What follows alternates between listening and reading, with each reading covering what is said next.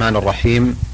الحمد لله رب العالمين، والصلاة والسلام الأتمان الأكملان على نبينا محمد وعلى آله وأصحابه وأتباعه إلى يوم الدين. أيها الإخوة والأخوات، السلام عليكم ورحمة الله وبركاته، وأهلا وسهلا بكم في لقاء جديد من برنامجكم الأسبوعي المعتاد، في لقاء مع معالي الشيخ محمد بن ناصر العبودي، الأمين العام المساعد لرابطة العالم الإسلامي والرحالة والباحث والمؤرخ المعروف. قبل أن أفتتح هذا اللقاء مع معالي الشيخ محمد، أقدم له بين يديه تحية وشكرا وتقديرا على إتاحة هذه الفرصة في هذا التواصل المبارك للحديث عن شؤون وشجون المسلمين في أنحاء العالم. ابتداء أيها الإخوة والأخوات، أذكركم بعنوان البرنامج، والذي من الممكن أن تراسلون عليه للتواصل مع معالي الشيخ محمد ولسماع مرئياتكم واقتراحاتكم وآرائكم ووجهات نظركم نحو هذا البرنامج، على العنوان التالي: المملكة العربية السعودية، وزارة الإعلام، الإذاعة، إذاعة القرآن الكريم، برنامج المسلمون في العالم، مشاهد ورحلات. في مطلع هذا اللقاء باسمكم جميعا نرحب بمعالي الشيخ محمد، فأهلا وسهلا بكم معالي الشيخ. أهلا وسهلا وشكرا.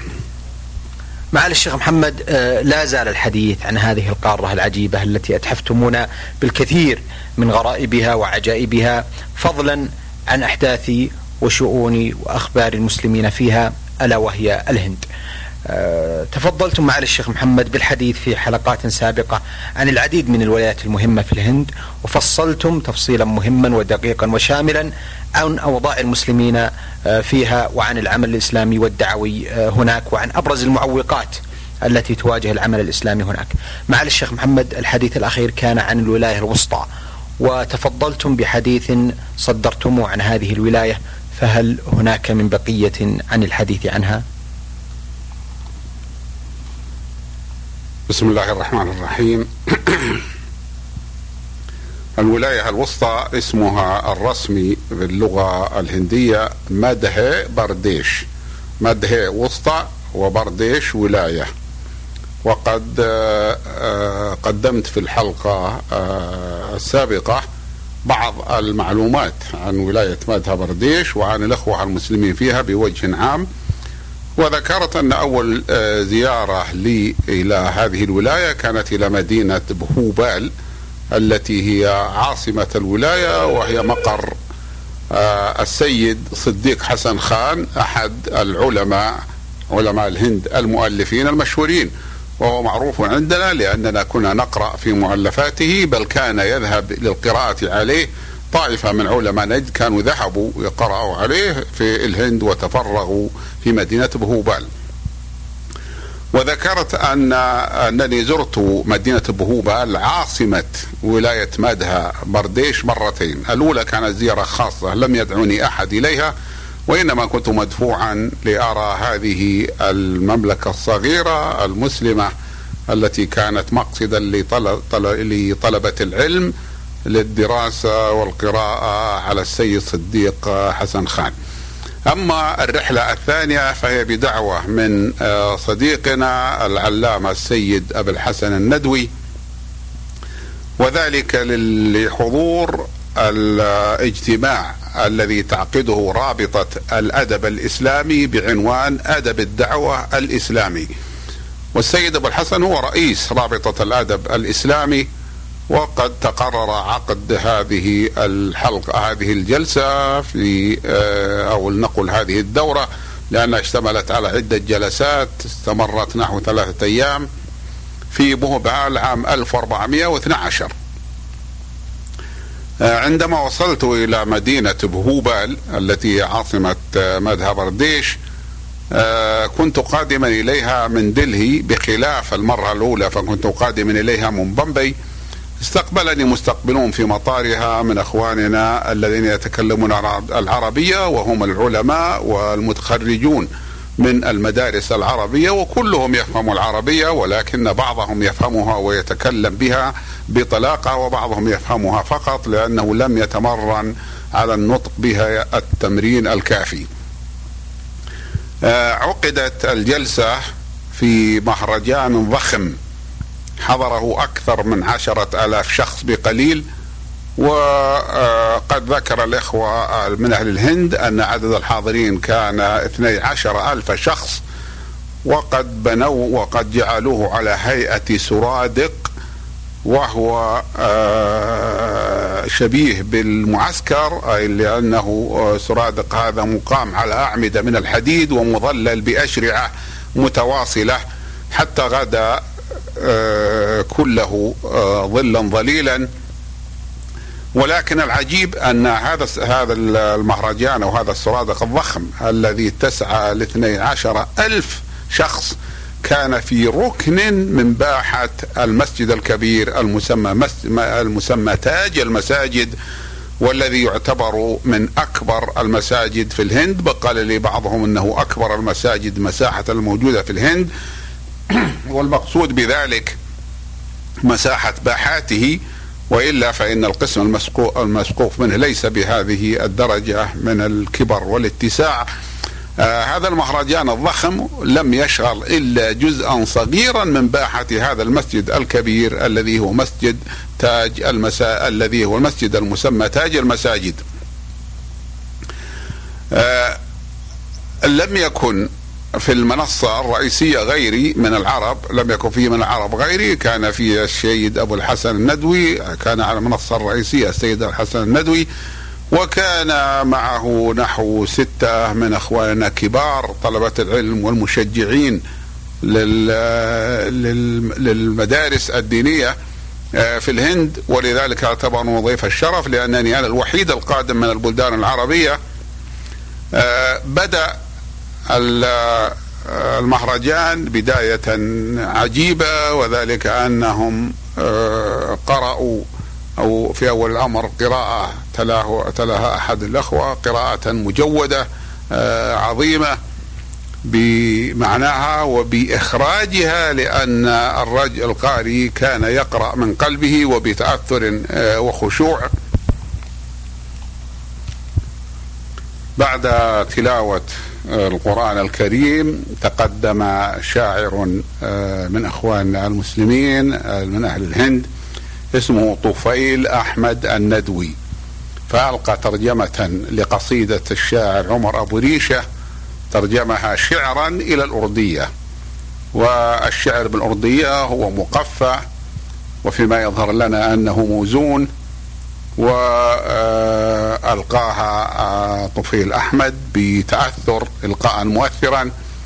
ثم تقدم بعد أن فرغ من إلقائها بالأردية الدكتور عبد الله عباس الندوي، فألقى نص القصيدة بالعربية كما نظمها الشاعر عمر أبو ريشة. هذه القصيدة مؤثرة، وقد أحببت أن أذكر شيئا من أبياتها، فمنها مثلا قول أبو ريشة: أمتي هل لك بين الأمم منبر للسيف أو للقلم، أتلقاك وطرفي مطرق خجلا من أمسك المنصرم، ويكاد الدمع يحمي عابثا ببقايا كبرياء الأمم، أمتي كم غصة دامية خنقت نجوى علاك في فمي، أي جرح في إبائي راعف فاته الأسي فلم يلتئم، ألي إسرائيل تعلو راية في حمى المهد وظل الحرم، كيف أغضيت على الذل ولم يشتف الثأر ولم تنتقمي، اسمعي نوح الحزان واطربي، وانظري دمع اليتامى وابسمي، أمتي كم صنم مجدته لم يكن يحمل طهر الصنم، لا يلام الذئب في عدوانه إن يكن راعي عدو الغنم، فاحبس الشكوى فلولاك لما كان في الحكم عبيد الدرهم. هذه قصيدة اختارها الإخوة وترجموها للأردية شعرا وألقوها، ثم ألقيت على المحتفلين، وهي أطول من هذا قليلا ولم أرى إرادها كلها. بعد انتهاء هذه القصيدة تواصل برنامج المهرجان، أو نستطيع أن نقول إنه برنامج الاجتماع والاحتفال، وهو احتفال مهيب. قلت إنه حضره 12,000 شخص، وكلهم عليهم الخشوع، مظاهر الخشوع، وعليهم الهدوء، وأكثرهم أو كلهم إما من طلبة العلم أو من المشجعين لطلبة العلم. ثم بعد ذلك توالت الكلمات، وأهمها كلمة مبسوطة للشيخ السيد أبو الحسن الندوي، ألقاها باللغة الأردية ثم بالعربية، وهي كلمة ناضجة ومفيدة وواسعة، تشتمل على توفيق الله لمن أخلص في الدعوة إلى الله سبحانه وتعالى. وقد ضرب أمثلة على ذلك من العلماء المتقدمين. وبعد ذلك طلبوا مني الحديث، فألقيت كلمة مرتجلة على عادتي، وذكرت فيها سرورنا بلقاء هؤلاء الأخوة الكرام، وبينت لهم أن الدين الإسلامي ليس دين العرب وحدهم، بل هو دين الله الذي بعث الله به رسوله محمدا صلى الله عليه وسلم إلى جميع الأمم. ولذلك نجد من قادة المسلمين من هم من العرب ومنهم من هم من غير العرب، ولكن الله سبحانه وتعالى قد شرف العرب بأن صاروا حملة الإسلام إلى العالم. ومع ذلك كان يوجد من أفاضل الصحابة من ليسوا من العرب، مثل بلال بن رباح الإفريقي، ومثل سلمان الفارسي، ومثل صهيب الرومي. وبينت لهم أن الله سبحانه وتعالى هو المعبود في كل مكان، وأن الله سبحانه وتعالى سوف يجازي من تمسك بدينه في آخر الزمان جزاء عظيما، كما ورد في الحديث: سيأتي على الناس زمان القابض فيه على دينه ويروى الصابر فيه على دينه كالقابض على الجمر، له أجر 50. قال الصحابة: 50 منا أم منهم يا رسول الله؟ قال: بل منكم. فهذا دليل على فضل من تمسك بدينه في هذه الأزمان.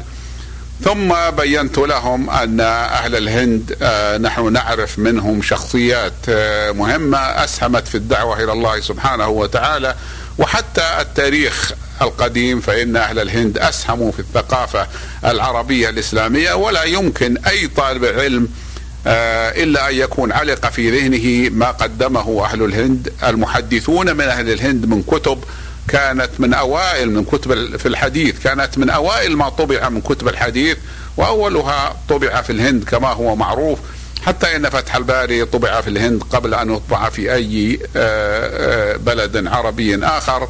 ومنها سنن من السنن مثل سنن الدارمي وغيره، طبعت أكثرها في الهند، ثم أعيدت طباعتها في البلدان العربية، أو طبعت طبعات مستقلة في البلدان العربية بعد ذلك، أي بعد أن كان طبعها الأول في الهند.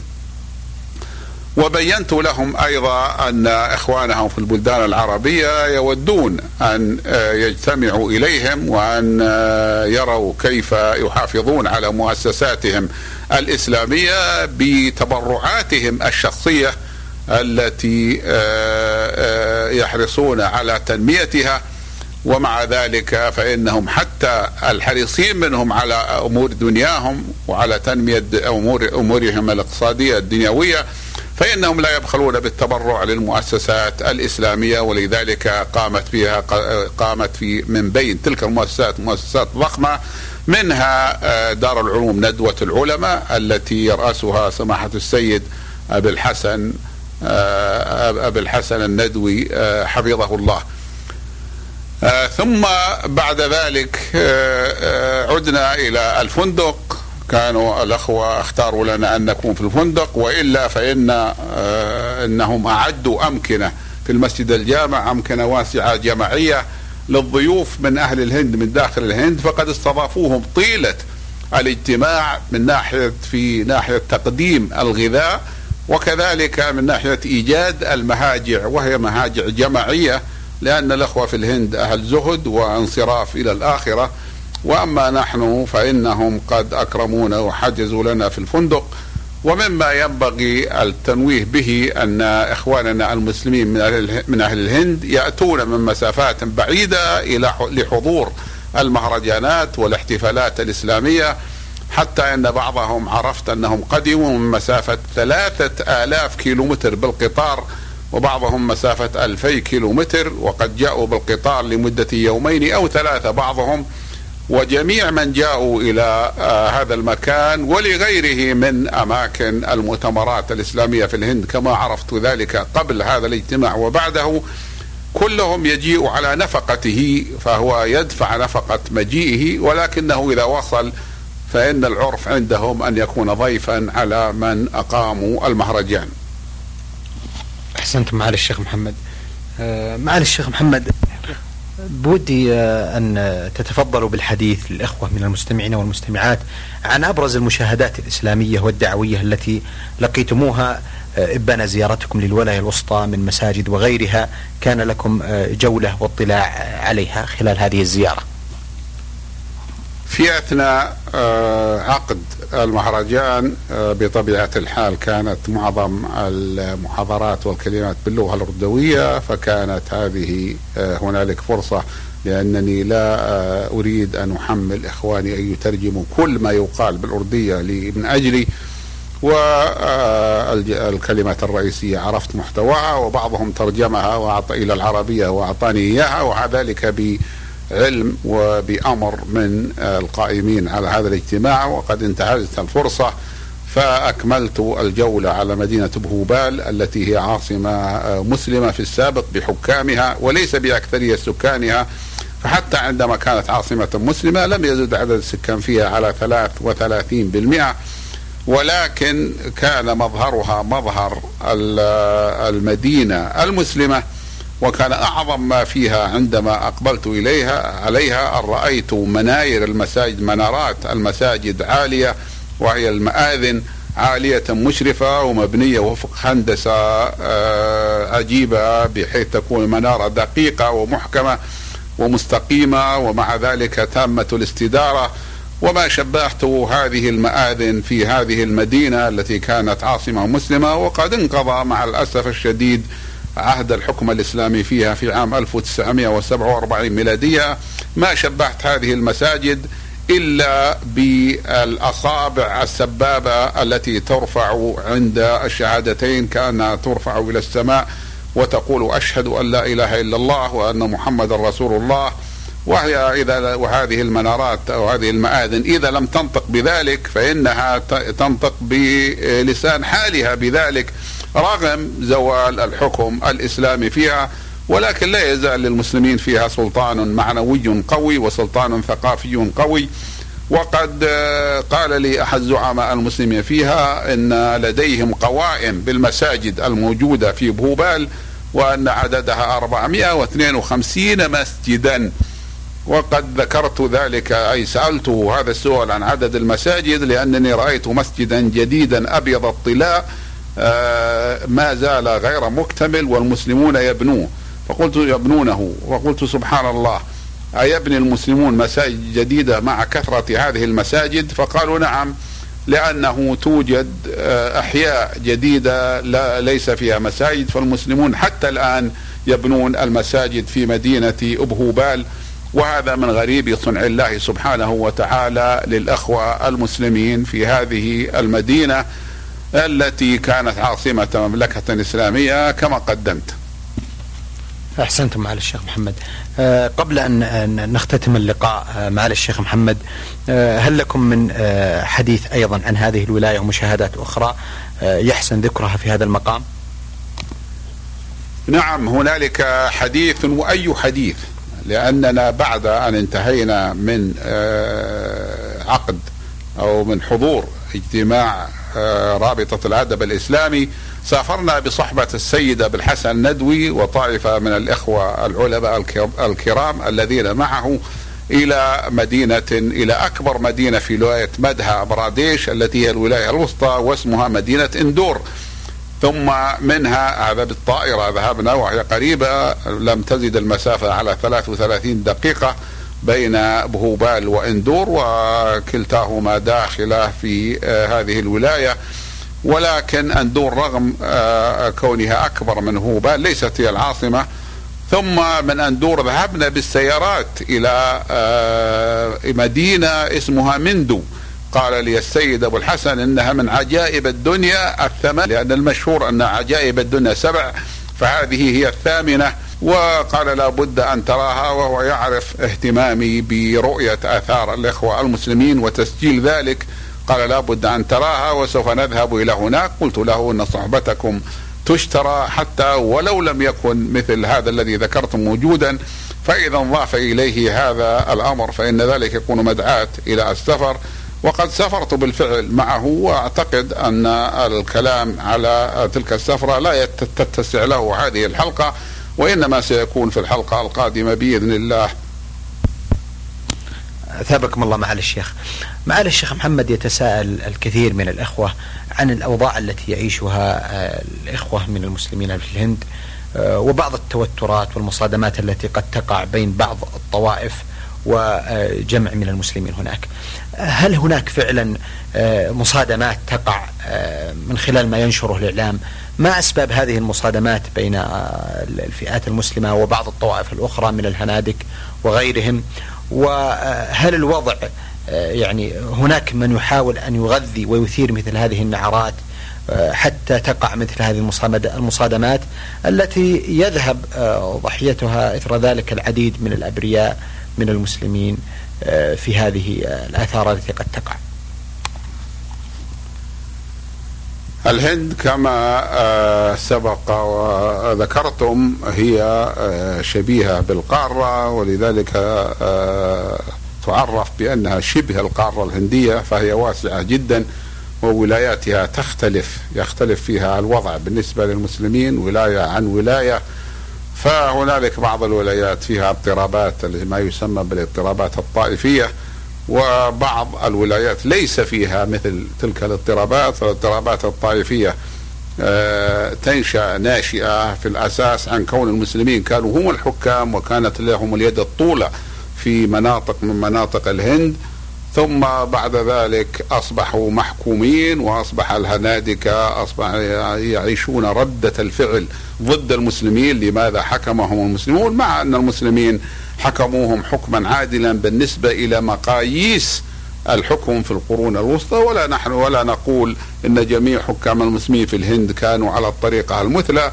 فنقل عن بعضهم أشياء ليست مناسبة، ولكن على وجه العموم المسلمون كانوا أرحم من أي نوع آخر من أنواع الحكام، حتى من الحكام الهنادكة، باعتراف الهنادكة أنفسهم. الهنادكة كانوا يظلمون الشعب، وكانوا يرهقونهم بالضرائب، وكانوا يأخذون منهم يستعبدونهم، وكانوا يجعلون الآلاف منهم يعملون عند الثري الواحد منهم بأقل مما يقيتهم، أي بأقل من طعامهم. ثم أن هناك في الهند التفرقة الفظيعة التي جعلوها بموجب ثقافتهم، بموجب أساس ثقافتهم، حتى صارت عندهم كأنها جزء من ديانتهم، وهي التفرقة بين الناس على أساس العنصري، حتى أن بعض الطوائف يقولون أن مهمتهم أن يبعدوا الأذى، أن يخدموا الآخرين، يعني الطوائف الأخرى، الطائفة المنحطة هي التي يجب عليها طبعا ودينا عندهم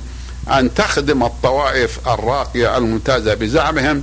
فمثلا الهريجان الذين يعرفون بالعربية بالمنبوذين لم يخلقوا إلا لخدمة البراهمة، أي الطبقة العالية من الهنادكة، ومع ذلك كانوا يذلونهم، حتى إنه إذا وقع ظل واحد من المنبوذين على واحد من البراهمة فإنه يجيز لهم شرعهم أن يقتله البرهمي، لأنه نجسه بكونه وقع ظله عليه، وحتى إنهم لا يأكلون معهم في الطعام، فإذا بقي طعام وأرادوا أن يعطوه إياه جعلوه على ورقة من ورق الموز أو جعلوه فوق حصاة، ولا يعطونهم آنيتهم لأنهم ينجسون آنيتهم إذا أكلوا فيها.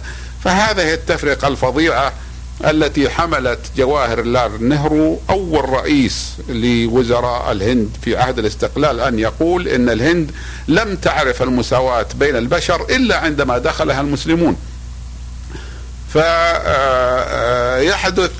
حدث في العصور الأخيرة بعد أن تولى الهنادكة ولهم الأكثرية قد تولوا الحكم ورغم كون الهند كما تقول وتعلن أنها دولة علمانية بمعنى أن دينها ليس الهندوكية، فإن الأكثرية هم الهنادك، والشرطة رجالها هم أكثريتهم أو إن لم يكن كلهم في بعض الأماكن من الهنادك. فإذا حصلت اضطرابات بين المسلمين وبين الهندوك، وغالبا ما تبدأ هذه الاضطرابات عند أشياء تافهة، كأن يرى الهندوكي أو جماعة من الهندوك يرى أحدا من المسلمين قد هان بقرة من البقر، أو بلغه أنه ذبح بقرة في مكان من الريف وأخفاها، فإنهم يهجمون عليه. ثم المسلمون بدافع تاريخهم القوي الذي يشعرون فيه بأنهم سادة وبأنهم كانوا أربع مع هؤلاء سواء دينيا أو اجتماعيا أو سياسيا، يردون عليهم بقوة، فيتدخل الشرطة. ولكنهم بطبيعة كونهم هنادك يميلون إلى الهنادك قومهم، فتكون النتيجة حصول الغبن والظلم على المسلمين. وهذا وقع في ولايات عديدة، ومن أهمها أشهر الولايات التي تقع فيها الاضطرابات الطائفية هي ولاية كجرات التي عاصمتها مدينة أحمد آباد، وسوف يأتي حديث خاص عنها وعن الحكم الإسلامي فيها. وأما بالنسبة إلى هذه الولاية التي نتحدث عنها الآن وهو ولاية مدhya برديش، فإن الاضطرابات الطائفية فيها غير موجودة مطلقا، وهذا أمر عجب، لأنها كانت مملكة إسلامية وكان المسلمون هم الحكام فيها، فكان من الأمور القياسية أن يحدث رد فعل عند الهنادك فيكون ضد المسلمين. ولكن الذي تبين لنا أن المسلمين كانوا عادلين، وكانت لهم مواقف إنسانية مع الهنادك أنفسهم، سواء كانوا من الطبقات التي يسميها الهنادك الطبقات العليا وهي البراهمة، أو كانوا من الطبقات الدنيا وهي الهريجان أو المنبوذون. فهذا هو الذي جعل هو الذي سبب عدم وجود هذه الاضطرابات في هذه الولاية الهندية. أحسنتم معالي الشيخ. استأذنكم معالي الشيخ محمد في هذه اللحظات لأن نتوقف عند هذا الحد، حيث أن وقت الحلقة قد شارف على الانتهاء، لكنني أعد الإخوة والأخوات أن يكون لنا تواصل مع معالي الشيخ محمد بن ناصر العبودي في لقاء قادم بإذن الله تعالى لنواصل حلقته بأحوال الميناء في الهند خصوصا. أخوات على خير في مثل هذا اليوم من الأسبوع القادم في لقاء جديد من برنامجكم المسلمون في العالم، مشاهد ورحلات. هذه تحية من محدثكم محمد بن عبد الله مشوح، والسلام عليكم ورحمة الله.